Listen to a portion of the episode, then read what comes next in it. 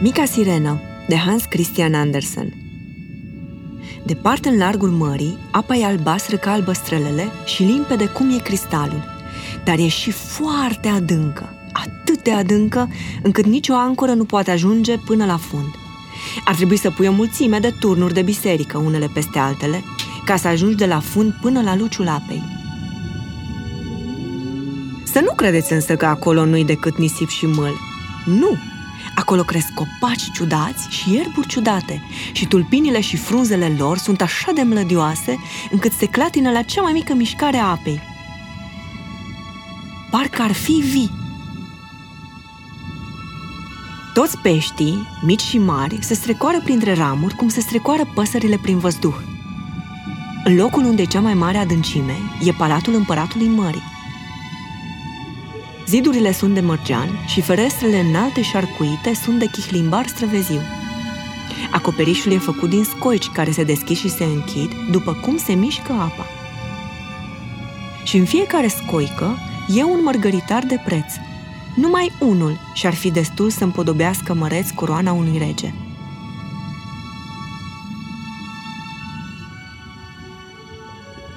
Împăratul mării era de multă vreme văduv și casa i-o ținea mamă sa bătrână. Era o femeie înțeleaptă, dar foarte mândră de neamul ei. Purta 12 stridii pe coadă, pe când nobilii aveau numai câte șase. Încolo era femeia vrednică, mai ales că ținea foarte mult la nepoatele ei, domnițele mării. Acestea erau șase la număr și toate frumoase, dar cea mai mică era cea mai frumoasă dintre toate. Pilea ei era gingașă și moale, ca o petală de trandafir, ochii albaștri ca niște lacuri adânci, dar, ca și celelalte, nu avea picioare și trupul în partea de jos avea o coadă de pește. Toată ziua fetele se jucau prin odăile palatului din ale cărui pereți creșteau flori vii. Când deschideau feresele de chihlimbar, înăuntru intrau pești, așa cum intră la noi rândunelele când deschidem ferestrele. Peștii veneau până în preajma domnițelor, mâncau din palmă și se lăsau mângâiați. Afară, în fața palatului, era o grădină mare cu copaci roșii și albaștri. Poamele străluceau ca aurul și florile ca focul și tulpinile și frunzele se mișcau într-una. Pe jos era un nisip foarte fin și albastru, ca o flacără de pucioasă. Peste tot plutea un soi de lumină albastră, încât ai fi crezut că ești sus în văzduh, cu cerul deasupra și de desubt, și nu că ești în fundul mării. Când apa era liniștită, se putea zări soarele ca o floare mare, roșie, din care se revărsa lumina. Fiecare domniță își avea în grădină un loc al ei, în care să dea ce-i plăcea. Una dăduse straiului ei de flori, formă de balenă, alteia îi plăcuse să-și-l facă pe al ei după chipul ei însăși. Iar cea mai mică își făcuse stratul rotund ca soarele și să dise numai flori roșii ca și el.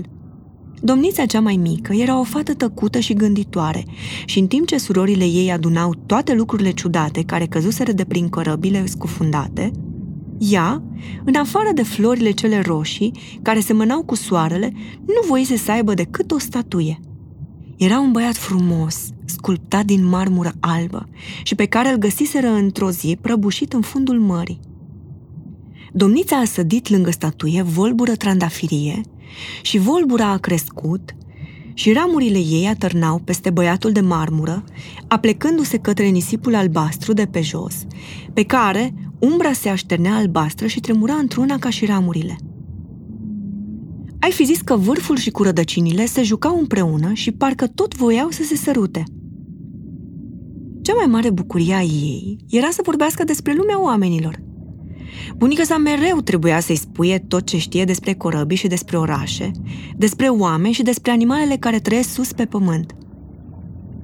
Fetei îi se părea, mai cu seamă frumos că sus pe pământ florile au mireasmă, nu ca florile din fundul mării, care n-au parfum și că pădurile sunt verzi, iar peștii care se zăresc printre ramurile copacilor cântă de ți mai mare dragul.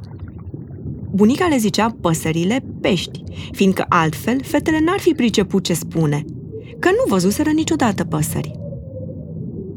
Când aveți să împliniți 15 ani, spunea bunica, O să aveți voie să ieșiți la fața mării, să vă așezați pe stâncă la lumina lunii și să vedeți corăbile cele mari și o să vedeți și orașe și păduri.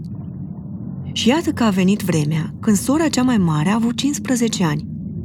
Între surori era deosebire tot de câte un an, așa că cea mai mică era cu 5 ani mai tânără decât cea mai mare și mai avea deci de așteptat 5 ani până să ajungă și ea să se ridice din fundul mării și să vadă cum e la noi pe pământ. Cea mai mare a făgăduit celorlalte să le povestească ce a văzut și ce lucruri frumoase a găsit, fiindcă ce le spunea bunica nu le era destul. Voiau să afle mai mult decât ce povestea ea. Niciuna nu era așa de curioasă cum era cea mai mică. Tocmai ea care avea de așteptat mai mult decât toate și care era așa de cuminte și de gânditoare. Adeseori noaptea, deschidea fereastra și stătea ceasuri întregi uitându-se prin apa albăstruie, cum peștii dădeau din coadă și din aripioare. Putea să zărească luna și stelele. De acolo din fund se vedeau șters prin apă, însă mult mai mari decât le vedem noi. Când pe sub ele trecea deodată ceva care semăna cu un nor negru, ea știa că era o balenă care trecea pe deasupra ei sau o corabie pe care erau oameni mulți – Desigur că ei nici nu se gândeau că o fată drăgălașă din fundul mării stă de desubt și își întindea mâinile albe către pântecele corăbiei. Și așa cum am spus, domnița cea mai mare împlinise 15 ani și avea nevoie acum să iasă în fața mării. Când s-a întors, avea o sumet tenie de lucruri de povestit, dar mai frumos decât toate era, zicea ea, să stai pe un grin de nisip la lumina lunii, când marea e liniștită, și să te uiți la orașul așezat pe coasta mării, în care strălucesc lumini ca sute de stele, să auzi muzica și vuietul trăsurilor și al oamenilor, să privești turnurile bisericilor și să asculți clopotele – și sora mai tânără ardea de dorința de a vedea toate aceste lucruri și asta tocmai din pricină că nu putea să se ducă și ea să stea sus pe pământ. Seara s-a dus iar la fereastră și s-a uitat prin apa albastră. Se gândea cum o fi orașul cel zgomotos și se părea că aude clopotele. Peste un an, altă soră de-a ei a căpătat învoire să se urce în fața apei și să înoate până unde o vrea. A ieșit din mare când a sfințea soarele – și priveliștea asta îi se păru că e cel mai frumos lucru pe care l-a văzut. Spunea că tot cerul parcă era din aur și nourii erau așa de minunați, cum nici nu se putea închipui, zburau pe cer roșii și albaștri, dar și mai repede decât nourii, asemenea unui văl lung și alb, zbura un stol de lebede către soare. Dar soarele s-a scufundat în valuri și curând după aceea a pierit și lumina trandafiriei care umplea fața mării și nourii a mai trecut un an și s-a urcat sus și sora de-a treia. Asta era cea mai îndrăsneață dintre toate. A intrat pe gura unui fluviu care se vărsa în mare. Pe dealuri verzi, pe de o parte și de alta, erau podgorii.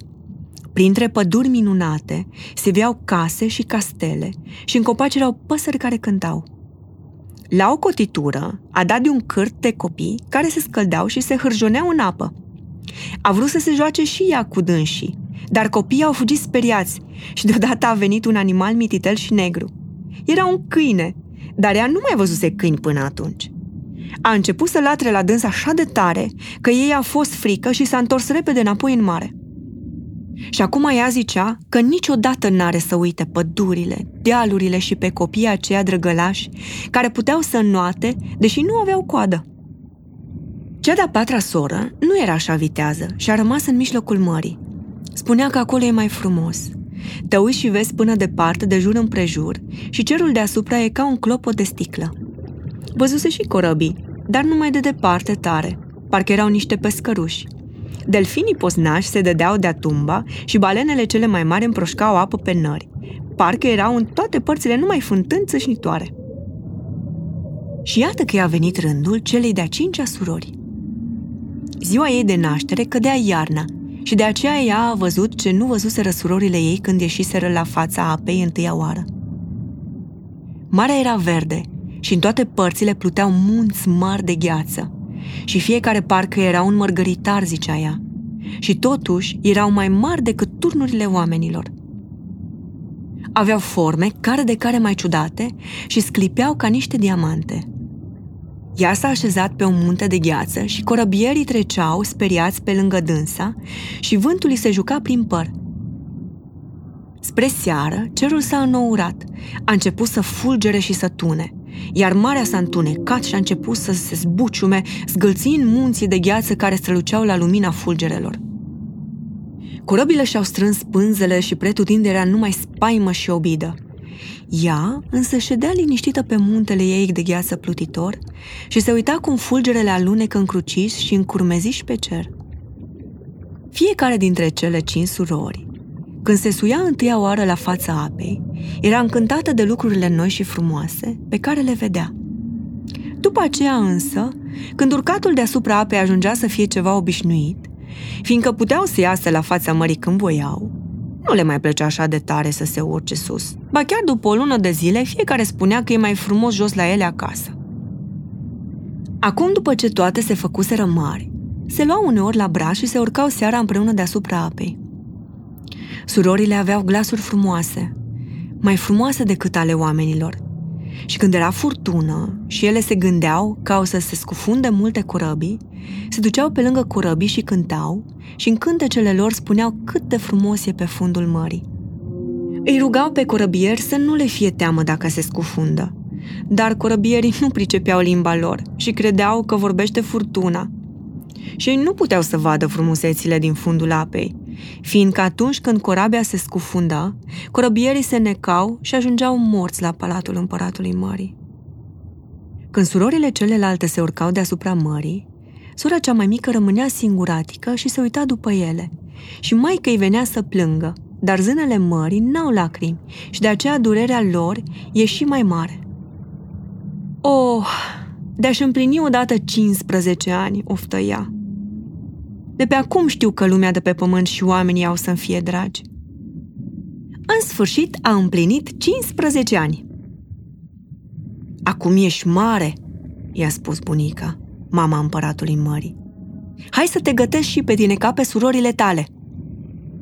Și-a pus în păr o cunună de crini albi cu petalele de mărgăritar și a mai prins de coadă opt stridii mari ca să-i însemne rangul. Mă doare!" A zis domnița. Trebuie să răbzi. Măreția se ține cu osteneală. Oh! Ea ar fi aruncat cu plăcere toată această măreție și ar fi scos bucuros cu una cea grea. Florile cele roșii din grădină o prindeau mai bine, dar nu avea încotro. Și-a luat rămas bun de la bunica sa și s-a urcat, ușoară ca o picătură de aer prin apă. Soarele tocmai asfințise când și-a scos capul din mare. Doar nourii mai străluceau roșii și aurii și pe cer se ivise luceafărul de seară. Văzduhul era molcom și răcoros și marea era liniștită. Nu departe de acolo era o corabie mare cu trei catarge și numai cu o pânză întinsă, fiindcă vântul nu bătea deloc. Pe funii și pe catarge ședeau mateloți. De pe corabie venea zvon de muzici și de cântece și deodată sute de lanterne s-au aprins. Colorate cum erau, ai fi zis că fluturau în aer steagurile tuturor popoarelor. Zâna cea mică s-a dus până la fereastra cabine și s-a uitat. Înăuntru erau mai mulți oameni îmbrăcați de sărbătoare, dar cel mai frumos dintre ei, prințul cel tânăr. Avea niște ochi mari, negri și nu părea să aibă mai mult de 15 ani. Astăzi era ziua lui de naștere și de aceea era petrecere pe corabie. Marinarii dansau pe punte și când prințul a ieșit și el pe covertă, sute de rachete au țâșnit în aer și au făcut o lumină ca ziua și zâna s-a speriat și s-a scufundat repede în apă. Marinarii dansau pe punte și când prințul a ieșit și el pe covertă, sute de rachete au țâșnit în aer și au făcut o lumină ca ziua. Și zâna s-a speriat și s-a scufundat repede în apă. Dar n-a stat mult și și-a scos capul și când s-a uitat în văzduh, parcă toate stelele cerului cădeau pe ea. Niciodată nu văzuse ea asemenea minunății de artificii. Sori mari se destrămau, împroșcând flăcări, pește zburători pluteau în aer și totul se oglindea în apa strălucitoare. Pe corabie era atât de multă lumină, încât se deslușeau bine nu numai oamenii, dar chiar și fiecare funie – ce frumos era prințul! Strângea mâinile celorlalți și zâmbea, și muzica cânta. S-a făcut târziu, dar zâna nu-și mai putea deslipi ochii de la corabie și de la prințul cel tânăr și frumos. Lanternele colorate s-au stins. Nu mai zburau rachete către cer, nu se mai auzeau tunurile bubuind, însă în adâncul mării era vuiet și zbucium. Zâna stătea la fața apei, valurile o ridicau și o legănau și ea se uita pe fereastra cabinei. A început să bată vântul și corabia și-a desfăcut una câte una pânzele. Valurile se ridicau tot mai sus, cerul s-a înnourat, în zare a început să fulgere. Venea furtuna. Mateloții au strâns pânzele, corabia a pornit repede legănându-se pe marea vânzolită. Valurile se înălțau ca niște munți negri care parcă voiau să se răstogolească peste catarge. Dar nava se cufundă ca o lebădă, apoi ieșea iar la ivială printre talazurile înalte și se lăsă iar în jos. Zânei se păru că e un joc vesel al corabiei, dar celor din corabie nu li se părea deloc așa. Nava trosnea tot mai tare. Pereții s-au spart de izbiturile valurilor, apa a pătruns înăuntru, catargul s-a rupt, parcă ar fi fost de papură și corabia s-a culcat pe o parte și apa a început să o cuprindă. Acum de-abia zâna și-a dat seama că cei de pe corabie erau în primejdie. Chiar și ea trebuia să se ferească de bârnele și lemnele care se desfăceau din corabie și erau împinse de valuri în toate părțile. Câteva clipe a fost așa de întuneric, încât nu se mai putea zări nimic. Pe urmă, la lumina fulgerelor, toți cei de pe corabie s-au văzut. Zâna căută din ochi pe prințul cel tânăr. Deodată l-a zărit scufundându-se împreună cu corabia și pierind în apă. Mai întâi s-a bucurat că el are să ajungă jos, la ea acasă. Dar îndată, după aceea s-a gândit că oamenii nu pot trăi în apă și prințul n-are să poată ajunge decât mort la palatul tatălui ei. Nu, nu, nu trebuie să moară, s-a gândit ea. Și repede a pornit în not printre bârnele și scândurile care pluteau pe apă, uitând cu totul că aceasta ar fi putut să o lovească și să o vatămă. Și atunci, S-a dat la fund, apoi a ieșit mai departe din apă, până a ajuns lângă prințul, care de-abia mai putea să nuate din pricină că valurile puternice îl acopereau mereu. Brațele și picioarele îi erau frânte de oboseală. Ochii lui frumoși clipeau gata să se închidă și chiar s-au închis și el ar fi murit de sigur dacă n-ar fi fost zână. L-a prins cu o mână și cu cealaltă i-a ținut capul deasupra apei și s-a lăsat cu dânsul în voia valurilor. Dimineața s-a făcut iar vreme frumoasă, dar din corabie nu mai rămăsese nimic. Soarele a răsărit roșu strălucitor din apă și la razele lui, obrajii prințului parcă înviorau, dar ochii tot închiși au rămas. Zâna l-a sărutat pe frunte și i-a dat într-o parte părul ud. I se părea că seamănă cu statuia din grădina ei din fundul mării. L-a mai sărutat odată, dorind din tot sufletul ca el să mai trăiască. Deodată a zărit în fața ei pământul, cu munți înalți și albăstrui, ale căror piscuri străluceau de zăpadă, parcă ar fi fost niște lebede care făcuseră acolo popas. Jos, către țărm, erau păduri verzi și mai în față era o biserică sau o mănăstire, dar ea nu știa ce era și vedea că e o clădire mare. În grădină erau lămâi și portocali și în fața porții palmieri. Marea făcea aici un mic golf și apa era liniștită, dar foarte adâncă.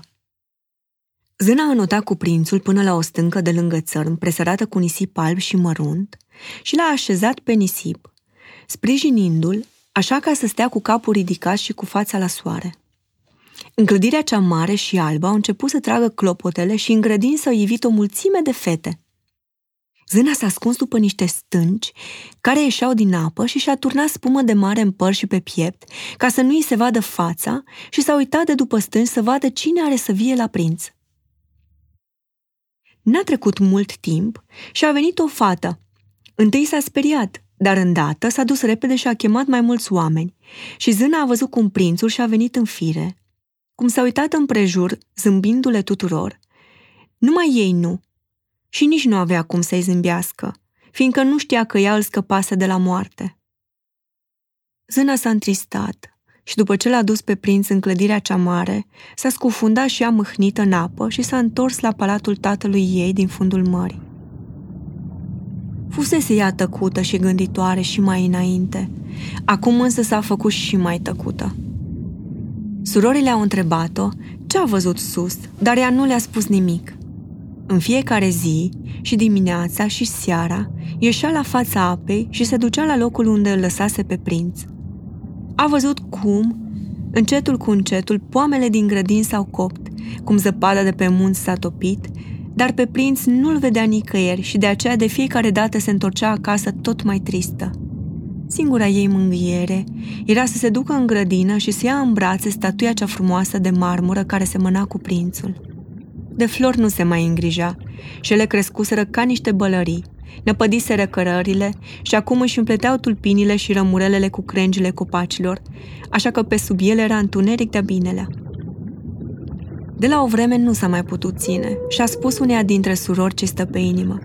Și sora aceasta a spus celorlalte, dar numai lor și câtorva zâne ale mării, care n-au vorbit despre asta decât cu prietenele lor cele mai bune. Una dintre ele știa cine-i prințul. Văzuse și ea petrecerea de pe corabie și de la ea s-a aflat unde-i palatul lui – Palatul acesta era clădit dintr-un fel de piatră galbenă, strălucitoare, cu scări de marmură, din care una ajungea chiar până la marginea mării.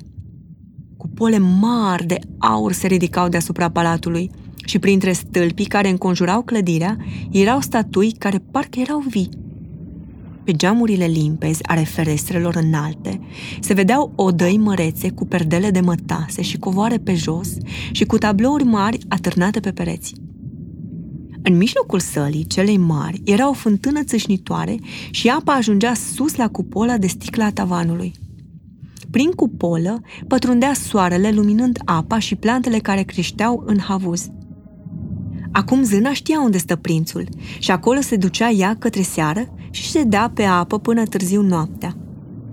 Se apropia de țări mult mai mult decât se apropiaseră celelalte. Ba se ducea chiar până sub balconul de marmură care aruncă o umbră lungă peste apă. Aici ea se oprea și se uita la tânărul prinț care stătea pe balcon și credea că e singur în lumina lunii. De multe ori îl vedea cum, seara, pornește pe mare pe o corabie cu stegulețe multe de catarg. Pe corabie cânta muzica. Ea asculta ascunsă, în păpurișul verde, și când vântul umfla vălurile ei lungi și albe ca argintul, cine o vedea credea că e o lebădă care își întinde aripile. Noaptea, de multe ori când pescarii ieșeau la pescuit cu făclii, ea auzea cum vorbeau frumos despre prinț și se bucura că îl scăpase de la moarte atunci când îl luase în brațe, pe jumătate mort și îl purtase cu dânsa pe valuri și și aducea aminte cum șezuse cu el cu capul pe pieptul ei și cum ea îl sărutase. Prințul nu știa de asta nimic și nici măcar nu putea să o viseze. Zena cea mică îi îndrăgea tot mai tare pe oameni și tot mai tare ar fi vrut să trăiască printre dânsii. Și lumea lor îi se părea mult mai mare decât lumea ei din fundul mării. Puteau să meargă cu corăbile pe apă, să se urce pe munți până deasupra norilor și țările lor se întindeau cu păduri și cu câmpii mai departe decât ajungea ea cu privirea. Era o mulțime de lucruri pe care voia să le afle, dar surorile nu știau ce să-i spună și de aceea, într-o bună zi a întrebat-o pe bunica sa. Bunica cunoștea bine lumea de deasupra apei și îi zicea țara de deasupra mării. Când oamenii nu se înneacă, a întrebat-o zâna cea mică, atunci ei pot să trăiască mereu? Nu mor și ei așa cum murim noi aici? Ba da, a răspuns bunica.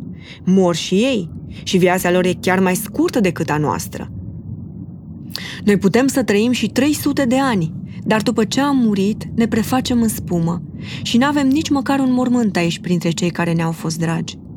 Sufletul nostru nu-i nemuritor, nu mai înviem din morți și suntem ca papura cea verde, care dacă o tai nu mai înverzește niciodată.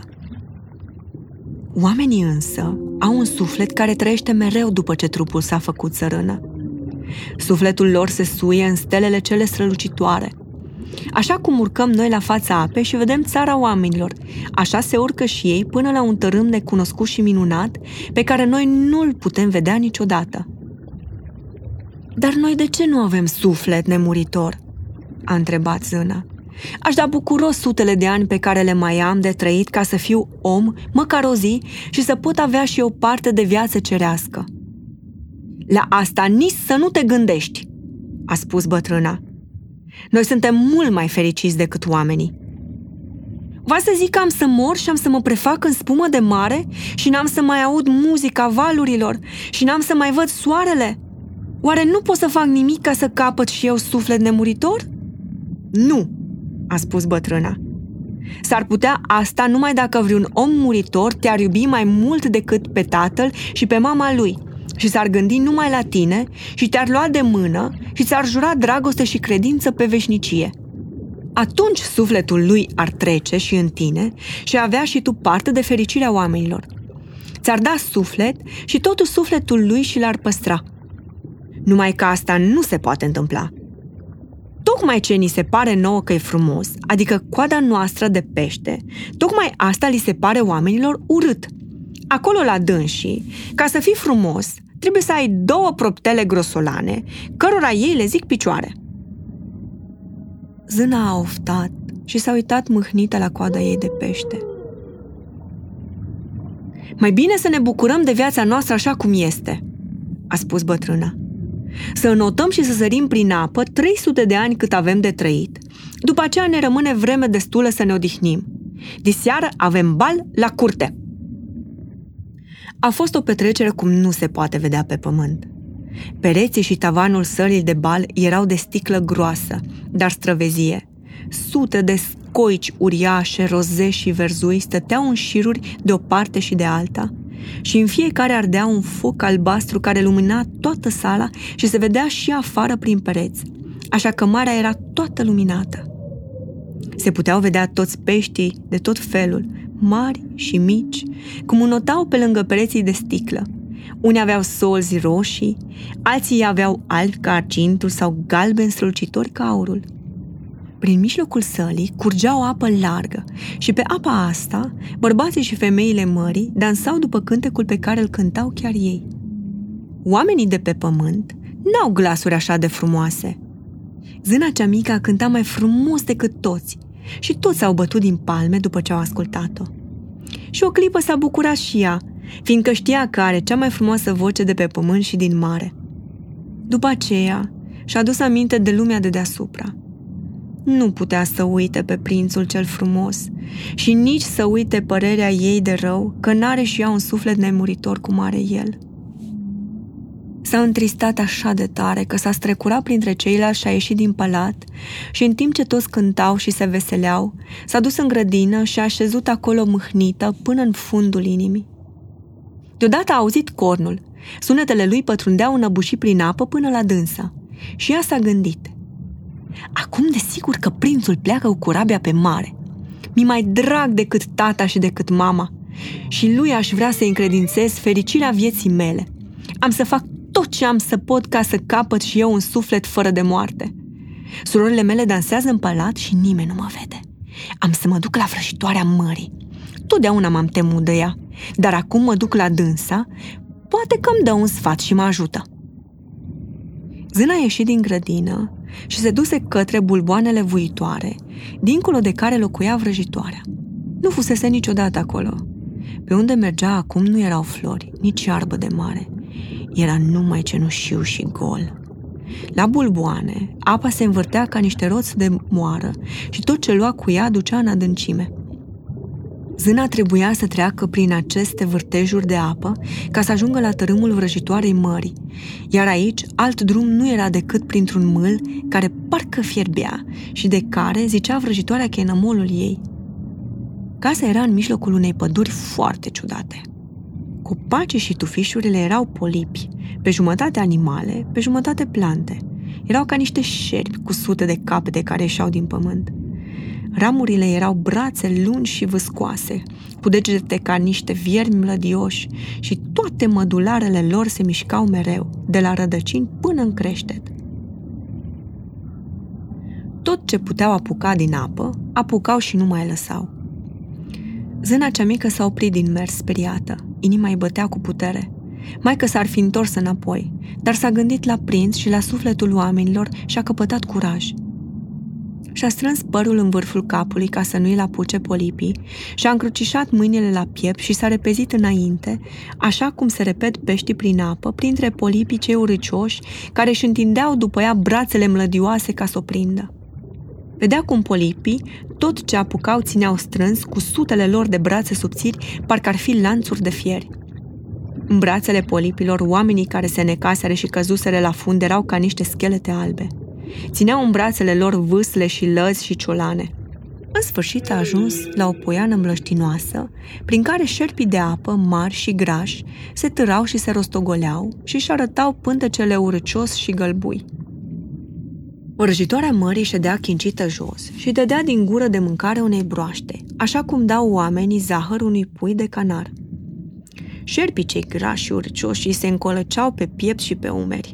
Și ea vorbea cu ei și le spunea, Puișorii mei, știu ce vrei tu, a spus vrăjitoarea mării. E o prostie să vrei asta, dar am să-ți fac pe plac pentru că numai necazuri ai să ai de pe urma lui, domniță frumoasă. Ai să-ți lepe scoada și în locul ei ai să capeți două proptele așa cum au oamenii, pentru ca prințul să se îndrăgostească de tine și tu să capeți un suflet nemuritor. Și vrăjitoarea a râs atât de urcios, încât broasca și șerpii au căzut pe jos vârcolindu-se. Ai venit tocmai bine, a spus vrăjitoarea. Dacă veneai mâine după apusul soarelui, n-aș mai fi putut să fac nimic pentru tine, decât doar de azi într-un an. Am să-ți dau o băutură și cu băutura asta tu trebuie să te duci la țărmul mării până nu răsare soarele, să șezi acolo pe țărn și să bei. După ce ai să bei, coada are să ți se schimbe în mădularele acelea cărora oamenii le zic picioare. Dar să știi că are să te doară, ai să simți ca un cuțit prin tot corpul. Toți cei care au să te vadă au să spuie că ești cea mai frumoasă fată din lume. Ai să-ți păstrezi mersul tău legănat. Nici o dănțuitoare nu o să se mlădieze ca tine. Însă la fiecare pas pe care ai să-l faci, au să te doară picioarele, ca și cum ai călca numai pe cuțite ascuțite și ca și cum ți-ar curge tot sângele – dacă vrei să îndur toate aceste chinuri, eu îți dau băutura. Da, vreau! A spus zâna cu glas tremurat și s-a gândit la prinț și la sufletul cel fără de moarte. Să știi însă, i-a spus vrăjitoarea, că odată ce ai căpătat înfățișare omenească, nu mai poți să te prefaci iar în zâna mării. Nu te mai poți întoarce la surorile tale și la palatul tatălui tău, iar dacă prințul nu te iubește, nu uită de tatăl și de mama lui și nu ține la tine cu trup și suflet și nu ajunge să fii sos și soție, atunci tu nu capeți un suflet nemuritor.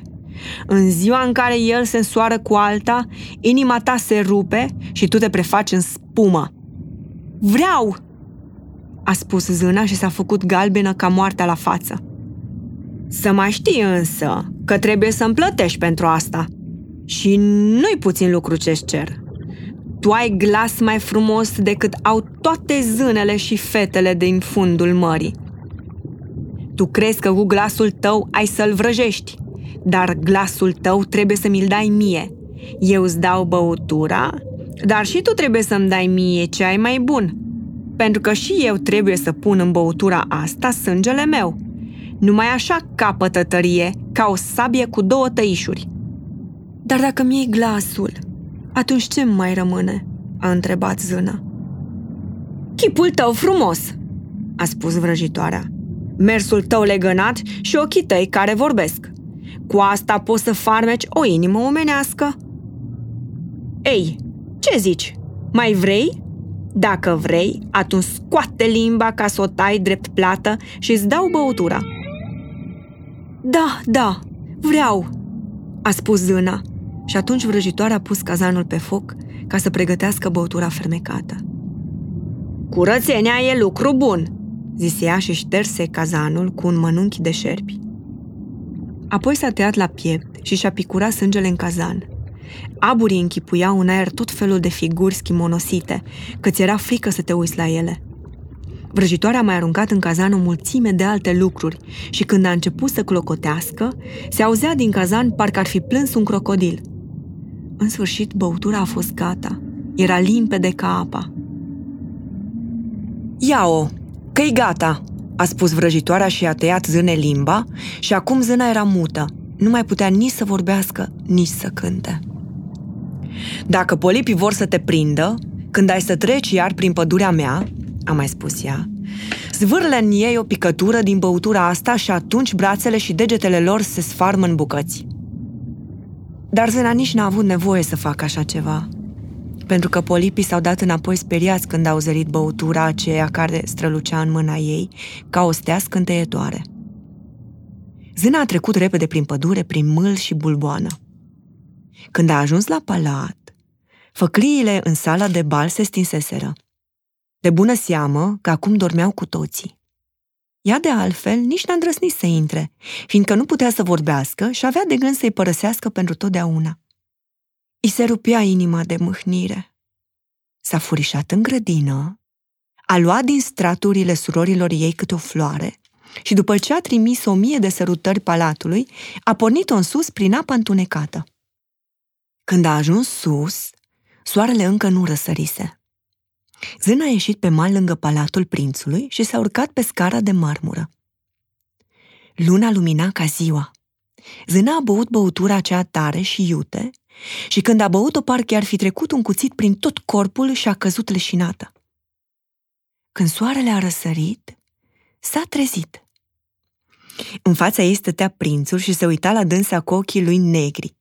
Așa de adânc se uita că ea și-a lăsat ochii în jos. Atunci a văzut că nu mai are coadă de pește, ci două picioare albe și gingașe. Era goală și ca să-și acopere goliciunea s-a învăluit în părul ei lung și des. Prințul a întrebat-o cine și cum a ajuns acolo și ea se uita la el cu ochii ei adânci și albaștri, dar nu putea să vorbească. Atunci el a luat-o de mână și a dus-o în palat. Așa cum îi spusese vrăjitoarea, ea la fiecare pas pe care îl făcea parcă ar fi călcat pe ace și pe cuțite ascuțite, dar răbda asta cu bucurie. Prințul o ținea de mână și lângă dânsul ea se simțea ușoară ca un fulg și tuturor le plăcea mersul ei legănat și grațios. Au îmbrăcat-o în haine scumpe și acum era cea mai frumoasă din palat, atâta numai că era mută. Nu putea nici să vorbească, nici să cânte. Roabe frumoase în haine de mătase și aur au venit și au cântat în fața prințului și părinților lui, regele și regina, și cântau una mai frumos decât cealaltă. Și prințul bătea din palmă și zâmbea către ele. Zâna s-a întristat, pentru că știa că ea ar fi cântat mai frumos decât toate. Și se gândea, O, dacă ar ști el că eu mi-am pierdut pe veșnicie glasul numai ca să pot ajunge până la dânsul. Dar iată, atunci, căzâna și-a ridicat deasupra capului brațele ei albe și frumoase, s-a înălțat în vârful picioarelor și a început și ea să danseze așa cum niciuna nu mai dansase. Cu fiecare mișcare pe care o făcea, frumusețea ei ieșea și mai mult la iveală, iar ochii vorbeau și privirile lor mergeau la inimă mai adânc decât cântecul roabelor. Toți erau fermecați, mai cu seamă prințul, și a dansat mereu, deși ori de câte ori picioarele ei atingeau pământul, parcă ar fi călcat pe vârfuri de cuțit. Prințul a spus că de acum înainte, ea, tot pe lângă dânsul, are să stea și i-a dat voie să doarmă la ușa lui pe o saltea de catifia. A pus să-i facă haine bărbătești ca să-l poată însoți călare. Plecau amândoi călare și umblau prin păduri pline de mireasmă și ramurile verzi desmierdau pe umeri și păsările cântau prin frunze. Zâna s-a suit cu prințul pe munții cei înalți și cu toate că picioarele ei gingașe sângerau și ceilalți vedeau că îi sângerează și se speriau, ea râdea și mergea cu el mai departe, până ajungeau să vadă norii plutind de desubtul lor ca niște stoluri de lebede în drum spre țări străine. Acasă, în palatul prințului, noaptea, când toți ceilalți dormeau, ea ieșea și se ducea pe scara cea largă de marmură. Picioarele o usturau și le băga în apa rece a mării și se gândea la cei din adâncime. Odată, surorile ei au venit la braț și au cântat un cântec de jale și ea le-a făcut semn cu mâna și ele au văzut-o și au spus că plecarea ei i-a îndurerat pe toți. După aceea, au venit în fiecare noapte și odată zâna cea mică a zărit departe în lar și pe bunica sa, care ani de zile nu mai ieșise la fața mării. Și l-a zărit și pe tatăl ei, împăratul mării, cu coroana pe cap. Întindeau amândoi brațele spre dânsa, dar nu îndrăsneau să vină așa de aproape de țărn ca surorile ei. Cu fiecare zi care trecea, ea îi era tot mai dragă prințului. Era așa de dragă cum ți drag un copil cu minte și drăgălaș, dar să o facă regină nici prin gând nu-i trecea. Și ea, ca să capete suflet nemuritor, trebuia să fie soția lui, că dacă nu, în ziua nunții lui avea să se prefacă în spumă. Când el o lua în brațe și o săruta pe frunte, ochii ei parcă spuneau Așa-i că sunt dragă mai mult decât orice pe lume?" Da, îmi ești cea mai dragă," spunea prințul, pentru că ai inima cea mai bună. Ții la mine mai mult decât oricine și semeni cu o fată pe care am văzut-o cândva și pe care, desigur, că n-am să o mai văd niciodată. Eram pe o corabie, corabia s-a scufundat și valurile m-au aruncat pe mal, lângă un templu, în care slujeau niște fete. Una dintre ele m-a găsit pe țărn și m-a scăpat de la moarte. Abia de două ori am văzut-o. Numai pe dânsa aș putea să o iubesc pe lumea asta. Tu semeni cu ea. Ea e în slujba sfânta templului acela și trebuie să rămâi acolo. De aceea soarta mea, cea bună, mi te-a trimis pe tine și de tine n-am să mă despart niciodată. Vai, nu știe că eu l-am scăpat, se gândea zâna. L-am dus pe mare până la mal, acolo unde-i templul. După aceea m-am ascuns pe după stânci și m-am acoperit cu spumă și m-am uitat să văd dacă vine cineva. Și a venit fata aceea pe care o iubește mai mult decât pe mine. Și zâna a oftat adânc, că nu putea să plângă și s-a gândit. A zis că fata e în slujba templului și nu poate să plece de acolo, așa că nu se pot întâlni niciodată. Dar eu stau cu el și îl văd în fiecare zi. Am să-l slujesc, am să-l iubesc și am să-mi dau viața pentru dânsul. Și iată că într-o bună zi s-a răspândit vestea că prințul se însoară cu fata regelui din țara vecină și că de aceea a pus să-i se pregătească o corabie măreață. Pe față se spunea numai că prințul se duce să vadă țara vecină, dar de fapt se ducea să o vadă pe fata regelui și avea să fie însoțit de un alai strașnic. Zâna însă clătină din cap și zâmbea. Ea știa mai bine decât toți ce gândește prințul. Trebuie să plec, îi spuse el. Trebuie să mă duc să o văd pe prințesă. Că așa vor părinții mei. Dar n-au să mă poată sili să o iau de soție. Nu pot să o iubesc, că nu seamănă cu fata de la templu. Cu fata aceea semeni tu. Dacă mă însor vreodată, apoi numai cu tine mă însor, blândă și dulce copilă cu ochii adânci și visători. Și-a sărutat-o, jucându-se cu părul ei lung și frumos, și și-a rezemat capul de pieptul ei, și ea visa la fericirea oamenilor și la sufletul cel fără de moarte. Va să zic că nu ți frică de mine?" a spus el, când au pornit amândoi cu corabia cea măreață spre țara regelui vecin. Și a început să-i spuie cum e marea atunci când e furtună și cum e atunci când vântul a stat și i-a spus că în adâncuri sunt pești ciudați și a povestit ce văd scafandrii când coboară în fundul mării mai bine decât oricine. Noaptea pe lună, când toți dormeau, afară pe cârmaciul corabiei, ea s-a urcat pe punte, s-a uitat în apă și s-a părut că vede în fund palatul tatălui ei. Pe acoperiș stătea bunica cu coroana de argint pe cap și se uita în sus la pântecele corabiei. Surorile ei au ieșit în fața apei și s-au uitat la ea cu tristețe și frângându-și mâinile. Ea le-a făcut semn le-a zâmbit și tocmai voia să le spuie că îi merge bine și că e fericită. Când odată, un marinar s-a apropiat de dânsa și atunci surorile s-au scufundat repede în apă. A doua zi dimineață, corabia a ajuns în portul capitalei țării vecine. Toate clopotele băteau și din turnuri puneau mereu sunete de trâmbiță și soldații dădeau onorul cu steaguri și cu sabia la umăr. Câteva zile au ținut petrecerile. Balurile și sindrofile se țineau în lanț. Dar prințesa încă nu sosise. Era departe într-un templu, unde o duseră ca să desprindă virtuțile regale. În sfârșit, a sosit și ea. Zâna era curioasă să vadă cât e de frumoasă. Și într-adevăr, a trebuit să-și spuie și ea că fată mai frumoasă decât prințesa nu văzuse. Avea o față netedă și luminoasă și ochii negri și blânzi luceau în dosul genelor lungi. Cum a văzut-o prințul a spus Tu mai scăpat de la moarte atunci pe țărm, când zăceam mort. Și și-a strâns în brațe logodnica, roșie la față de bucurie.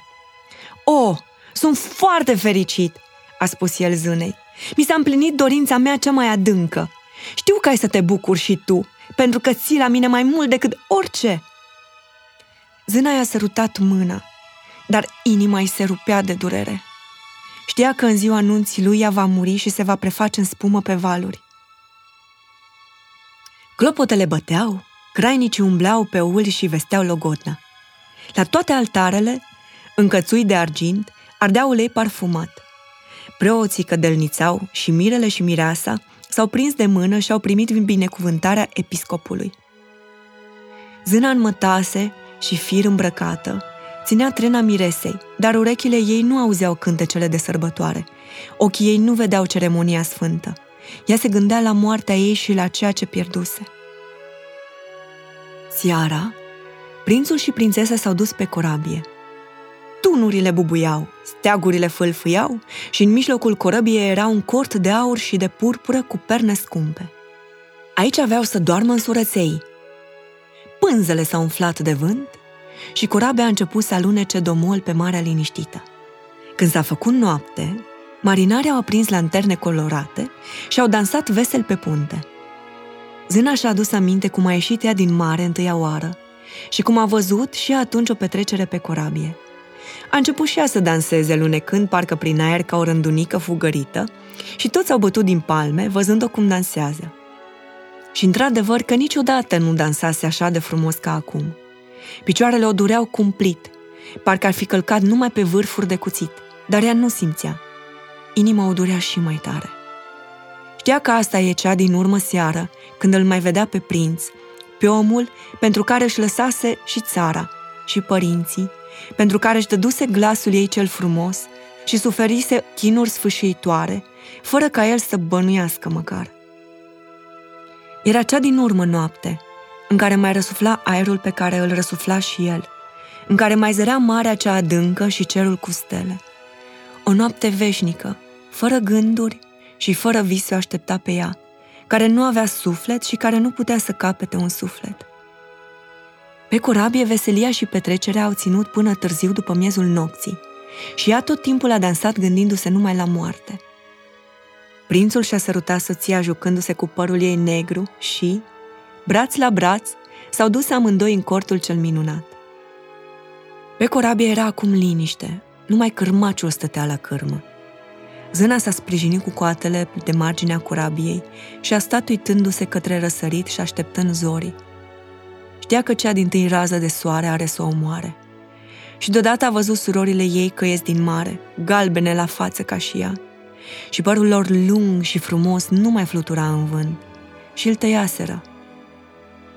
Am dat vrăjitoarei părul nostru, au spus ele, ca să-ți putem veni în ajutor și să nu mori mâine dimineață. Vrăjitoarea ne-a dat un cuțit. Uite-l ce ascuțit este!" Până nu răsări soarele, tu să înfingi cuțitul în inima prințului și sângele lui cald are să se prefacă în coadă de pește și tu ai să fii iar o zână a mării și ai să poți să te scobori iar la noi și să trăiești 300 de ani și abia după aceea să te preschimbi în spumă, în valuri, sărată și fără viață. Bunica e mâhnită și ea, fiindcă și părul ei alb a căzut ca și al nostru, tăiat de foarfecele vrăjitoarei. Omoară-l pe prinț și întoarce-te la noi. Grăbește-te, că uite, la răsărit cerul s-a înroșit, acuși răsare soarele și tu mori. Surorile au oftat adânc și s-au scufundat în valuri. Zâna cea mică a dat la o parte perdeaua de purpură a cortului. Prințesa cea frumoasă dormea cu capul pe pieptul prințului. Zâna s-a plecat, l-a sărutat pe frunte și s-a uitat apoi la cerul pe care începuseră să se întindă zorii și după aceea la cuțitul ce l-a scuțit și pe urmă iar l-a prins. Prințul visea și în vis rostea numele prințesei. Numai pe ea o avea în minte. Cuțitul a început să tremure în mâna zânei și ea deodată l-a aruncat deoparte, în apa cu sclipiri roșii. Și acolo unde a căzut cuțitul, picături de sânge parcă au țâșnit din mare. Zâna s-a mai uitat odată la prinț, apoi s-a zvârlit în apă și deodată a simțit că îi se preface trupul în spumă. Soarele a ieșit din mare. Razele lui au căzut blânde și calde pe spuma mării rece ca moartea. Și Zena n-a mai simțit moartea. Vedea acum soarele, iar sus, deasupra ei, pluteau sute de ființe străvezi minunate la vedere. Zărea printre ele pânzele albe ale corăbiei și norii roșii de pe cer. Vorba lor era melodioasă, dar era cu vocea unor duhuri fără trup. Urechea omenească nu putea auzi, tot așa cum ochiul omenesc nu putea să zărească acele ființe. Zburau prin aer fără aripi, purtate numai de lipsa lor de greutate. Zâna deodată văzu că și ea are un trup ca și ele, un trup care se înălța încet, încet din spumă. Unde mă duc?"